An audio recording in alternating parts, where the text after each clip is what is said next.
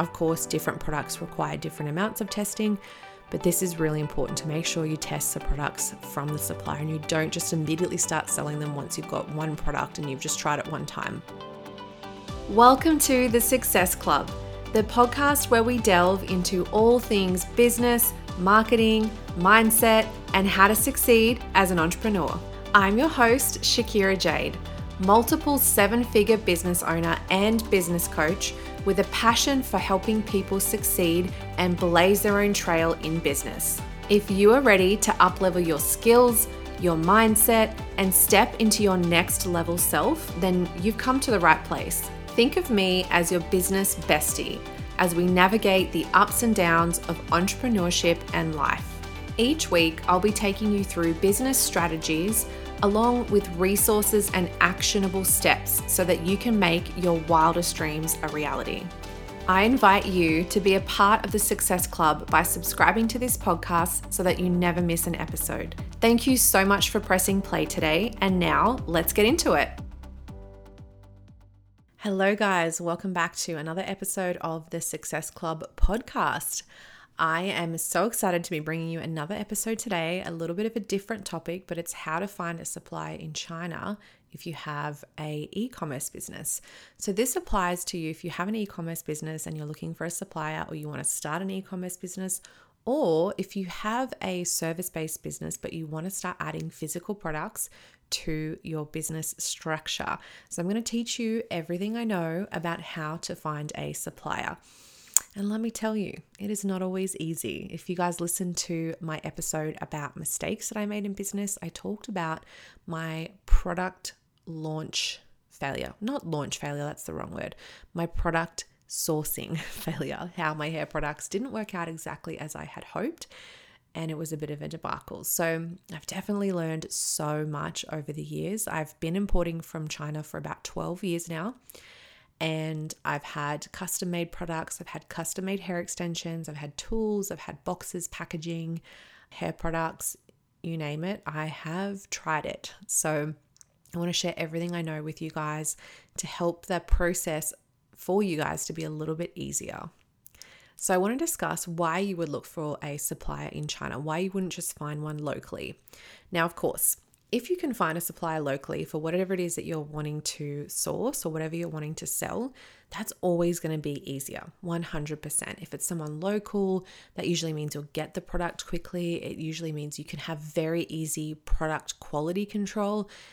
There is a lot of advantages to ordering locally, but that's not always an option. I know in my business, hair extensions, it's not something that was available in Australia. There aren't enough people here growing their hair long and cutting it off to the point where it you know probably takes 10 12 years to grow hair as long as what we need it and there's just not enough people growing their hair and selling it. Plus it would be extremely expensive. So there are definite advantages to looking overseas to different places. I know with hair extensions you can get them from india eastern europe russia Vietnam, Thailand, like Bali. There's so many places you can get them from.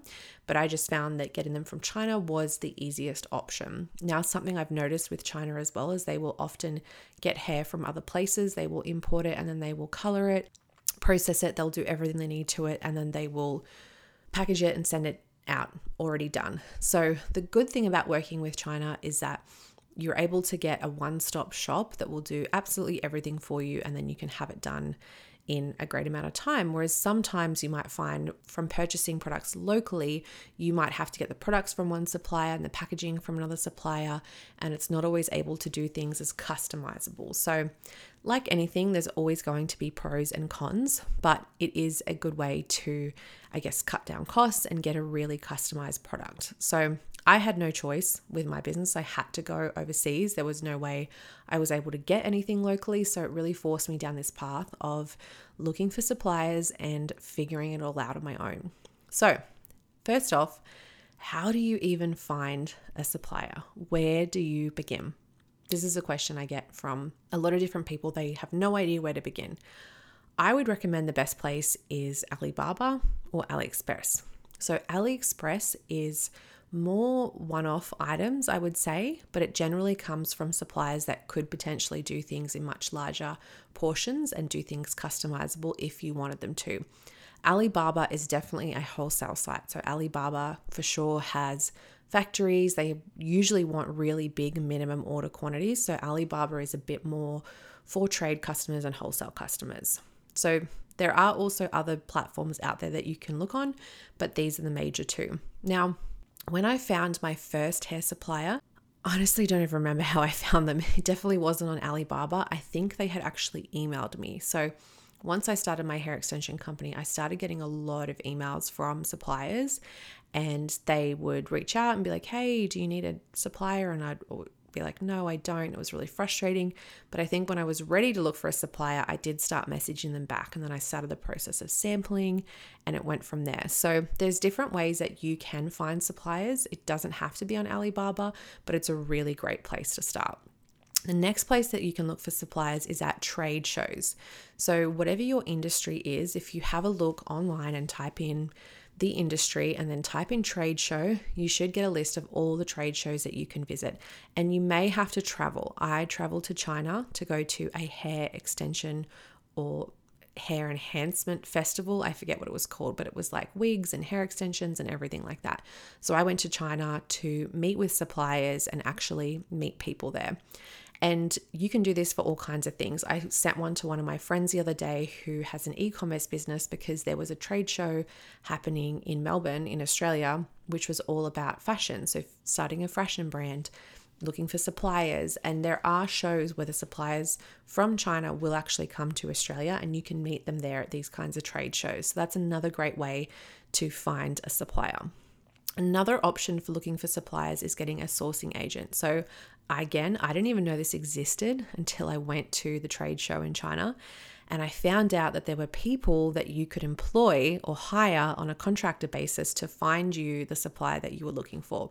These are people that usually speak English really well, they speak Chinese really well, they can communicate really well, and they will find the factory for you. Of course, they take a fee. Um, they're not doing it for free, but you can chat with these people, ask them as many questions as you can, tell them exactly what you want, and then they can help you find a supplier. So, this is something that I discovered when I went over there. I've never used a sourcing agent, but I've thought about it, especially after my hair product debacle. I thought if I had used a sourcing agent, I would have more of a leg to stand on. They probably would have advocated for me more to get more from the factory. So I'm definitely considering it for my future purchases. And then, of course, you can just look for factories direct. So you can Google whatever it is that you're looking for clothing supplier in China, um, paper supplier in China, whatever it might be that you are looking for. You can actually just put it straight into Google, look for factories, research, look at reviews, and see what you can find. That's another straightforward way of doing it. So, now I want to talk about identifying the right supplier. So, quality control is key, and this is a really challenging part of importing from China. As you guys would have heard about my hair product debacle, the quality control was just definitely not there. And the design with the packaging, it was extremely frustrating. With hair extensions, it's also been really hard because when you first receive the hair extensions, they always look amazing. They look shiny and glossy and soft and they feel great. But then once you start washing them, and then once you start actually using them, or you put them in someone's hair, or you use heat on them, or you use certain products on them, they completely change and the whole product can be awful. And sometimes it takes a month or two of testing them in someone's hair and washing them multiple times a week before you actually start to see the true quality of the product. So, some products they do take longer to test, and that's why it is such a big process and it's such a big ordeal. Um, so, if you do want to start looking at suppliers and you want to start testing, remember that it's going to be a really long process. It's not going to be quick. You generally can't just get a product and immediately think yes or no. There is a process of testing, and of course, different products require different amounts of testing. But this is really important to make sure you test the products from the supplier and you don't just immediately start selling them once you've got one product and you've just tried it one time. In a fast paced world, time is everything. And for busy business owners like you, efficiency is key. That's why I use Flodesk, the ultimate email building platform designed to save you time and skyrocket your business success. With Flodesk, creating stunning emails is a breeze. Say goodbye to complicated interfaces and coding.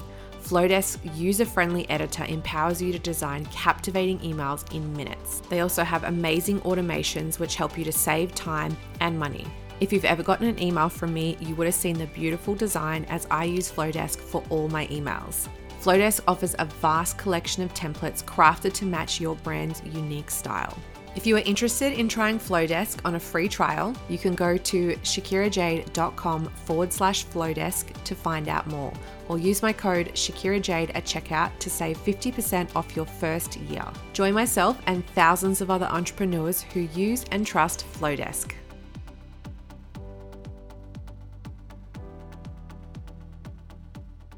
Communication with who you choose to work with is huge. I cannot emphasize enough the difference in dealing with a factory that is easy to communicate with and one that is not. It is like night and day difference. It will make your life so much easier if you can find a factory that can communicate well. That means speaking good English, having good communication skills, getting back to you in a prompt amount of time, and then making sure they're prepared to work in with you and what you need. It does depend when you're starting out, all suppliers are going to ask you for a minimum order quantity. This is just a part of it, it's just how it goes. So if you have not a lot of budget and it is a little bit hard to meet the minimum order quantity, it can be hard to get custom products made and it can be hard to get them to agree to make custom products. However, everything is negotiable. This is one thing I will say when you're trying to find a supplier. Every single thing is negotiable. The payment terms, the price, the quality, the customization, the minimum order quantity, absolutely everything is negotiable. So try your luck. Just ask for what you want. If you want a lower quality or you're wanting to sample products to start out, just ask and see what will happen. It's not the end of the world. All they can say is no and they usually will want to negotiate with you. They generally want your business and they want to work in with you. So just ask and see what happens. And look for people who you can communicate with in an effective manner because once you have that communication down pat, then you can solve any problem that comes along. But if you're dealing with a supplier that just doesn't care or you have an issue, they don't want to rectify it, they don't want to replace the product or they don't want to replace things if there's a fault, that's going to make your life really difficult and it's going to end up costing you a lot more in the long run. So, you want to make sure you have that really strong communication and then just negotiate and work your magic on them. It's really important to get samples of any product that you want to try and test them over and over again. Sampling is a really big part of making sure you can get good products. And don't be afraid if a factory says that they want to charge you for the sample. Some factories will give out free samples some will charge you for the samples. But in my mind, and I don't know if this is accurate or not, but this is just how I reason it out. If a factory is going to charge you for a sample, I would imagine that they're really confident in their product and they're really secure as a business and they want to charge you for the sample because they don't need your business and they're not trying to give out free samples. So I actually feel like it's better to pay for a sample because I would imagine that a factory who was desperate for business who was just trying to get as many people as possible would just send out samples for free to anyone. But I could be wrong. I don't know. I'll come back to you guys if I find out that I'm wrong. That's just how I see it. And try both if you want. I mean, a free sample is not going to hurt, so may as well give it a go. But I just typically find the ones that charge you for the samples seem to be better. That's my opinion on the matter. If possible, visiting the factory and doing an audit to make sure that you're comfortable with the factory is really important. Now, I actually started ordering from my supplier before I ever went to China. I didn't see myself going to China, I didn't think that was a possibility. But once my business started to grow and I wanted to learn more about it, I realized that I, I did really need to go. So, if you can, go and visit the supplier and go and visit the factory because you're going to see what the working conditions are like. You're going to get to meet the people that work there. You can make sure you're happy with everything. You're going to meet the owners of the factory. They are honestly so hospitable. They took me out to dinner, lunch, they showed me around, they took me sightseeing, they drove me everywhere. I felt like royalty, honestly, felt like I was treated like a queen. I have never been treated that way by a supplier in Australia. It was unbelievable the level of care and the level of professionalism, it's just amazing. So if you can go and visit, it is really, really great. depending on where you go, I'd recommend taking someone with you that either speaks Chinese. I actually took my grandma, she speaks Chinese. So that was a huge help having someone that could speak the language. Otherwise, I would pay to have an interpreter because you just want to make sure that you're getting the right information. You can't always trust everyone. So, having an interpreter who you've personally employed to interpret everything for you while you're there is amazing. And you'd be surprised how little amount of people speak English. So many people do not speak English. It blew my mind. I don't know, maybe I was a bit naive. I just thought everybody spoke English or everybody spoke some English, you know, but nope, a lot of people did not speak English over there. So even to order food or to do anything, you know, you really need someone that can tell you what you're ordering and and help you through a lot of different situations and show you where to go because you can't read any of the street signs and yeah, it's really challenging. This is also in the days before Google Translate or anything like that existed. So it was definitely really challenging. It probably is a little bit different now, but I'd recommend having someone with you that can advocate for you, that can speak the language, and someone that can just really be on your side. So then we have the tax and import regulations. So this is something you can talk to your accountant about about the tax and about the importing fees. You can also obviously contact an importing agent and they can help you with the fees and they can help you with getting everything cleared through customs. Um, but this is obviously going to be changed depending on what kind of country you're in, depending on what you're importing, the value of the items. It's going to change. But this is definitely something to look into and research before you start importing things because you need to weigh up the cost of the import. You need to weigh up the cost of shipping Typically, shipping by sea is a lot cheaper than shipping by air, especially for heavy products. Like we've noticed, if it's just a lightweight, small product, it's not so bad getting sent by air, but anything heavy or bulky, it's going to have to be sent by sea and it's going to take quite a lot of time, usually at least a month or two. So, you want to make sure that you look into all of the shipping costs, all of the tax implications, what you're going to have to pay in customs duties and fees and stuff, and make sure you include all of that into your cash flow and into your budget for what you're going to be selling your products for because it all adds up and it all makes a difference, even down to things like packaging. Even if your packaging is 50 cents too much and you could be saving 50 cents on your packaging, that is something that you need to look down to. You have to get really granular with this stuff in order to make sure that your business is as profitable as it can possibly be.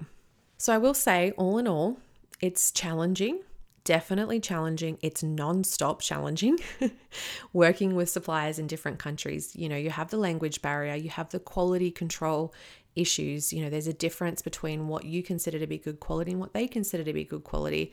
You really have to be good at communicating with your suppliers and making sure that you have a good relationship with them. If you can meet them, that is even better there's definitely a lot of challenges and a lot of things that could kind of get in the way, but all in all, it's 100% worth it. There's no way that I could even run my business if I solely relied on local suppliers. It's just not even an option. So it is something I just had to do in order to make my business work. And now that I'm used to it, it's gotten easier. Like, yes, I have my issue with my hair products, but again, I should have gone about that differently. And it's just a lesson learned. And that's okay. I've can move on from it and I can handle it and I can deal with it and I'll still keep importing products. But it can be done. And even though it can feel really overwhelming at first and it can feel very expensive and uncertain and everything, it's like anything in life and anything in business, you can become better. You just have to put in the, the work. You've got to put in the reps, put in the time and you can learn how to do all this stuff. You can learn how to import, you can learn how to deal with suppliers, and you will get better over time. So don't let the fact that it might be a bit overwhelming or a little bit hard to work out stop you from giving it a go because it's it can be done. If I can do it, you can do it. So I hope this episode has been helpful for you guys. And now I want to talk about my favorite things. Okay, my favorite thing at the moment is my Ninja CREAMi. So it is an ice cream maker. It is one of the things I got sucked into buying since I got on TikTok. Guys, I didn't used to be on TikTok. I wasn't on it until I started my coaching business and started this podcast and I wanted to promote my business and I had to go on TikTok to do it. And now I'm just like sucked into all these things that get put in my face. And as soon as I stopped and looked at a Ninja CREAMi video, you bet multiple videos coming up in my feed were Ninja CREAMi recipes. I was pretty much flooded my TikTok with Ninja CREAMi recipes. So I ended up having to buy one, but I do really love it. I've only used it a couple of times. I've honestly had it for a few months now and it's been sitting in the cupboard. I didn't unpack it and actually use it properly, but now I'm actually using it. You can create the most amazing ice cream with it. It you can make really low calorie, really high protein ice creams. You can do low sugar. You can do all the healthy things. You can even just put straight fruit in there and create a beautiful sorbet, and it tastes so sweet and so yummy. You can make chocolate ice cream. You can do mix in. So you can make for example, a chocolate ice cream and then crush up some Oreo biscuits and then it'll mix them into little pieces. It's unbelievable. And just the texture that it gives you is so creamy. It's like the texture of it is like ice cream that you would get from a gelato shop or like from an ice cream shop. It's that kind of texture. It's not even the texture that you get from store bought ice cream where it's kind of hard and and it's not the nicest texture. It just gives you the most beautiful texture. it's so good and it's so easy to use. And the only downfall is you have to freeze things and then you have to make the mixture and then freeze it for 24 hours. So you have to wait to be able to have your ice cream. You've got to be prepared ahead of time but it's truly amazing and I definitely recommend it. I think, especially if you are dieting or you're trying to be a little bit healthier with your diet, as I most of the time am, it really helps to have some low calorie ice cream as something that's like a treat and it's good. It's not going to, you know, be high sugar or be bad for me or make me feel sluggish or anything like that. It's really amazing. And yeah, I recommend it. Get yourself a Ninja CREAMi ice cream maker if you like ice cream. I'll see you guys back here next week. Thank you so much for listening to the podcast today. If you enjoyed it or got some value from it, please share it with a friend who you think might like it also. If you're feeling extra generous, it would mean the world to me if you would leave a review on Apple Podcasts. This helps me to reach more people and spread my message to those who need it the most when growing their business. Thanks once again, and I'll see you here next week.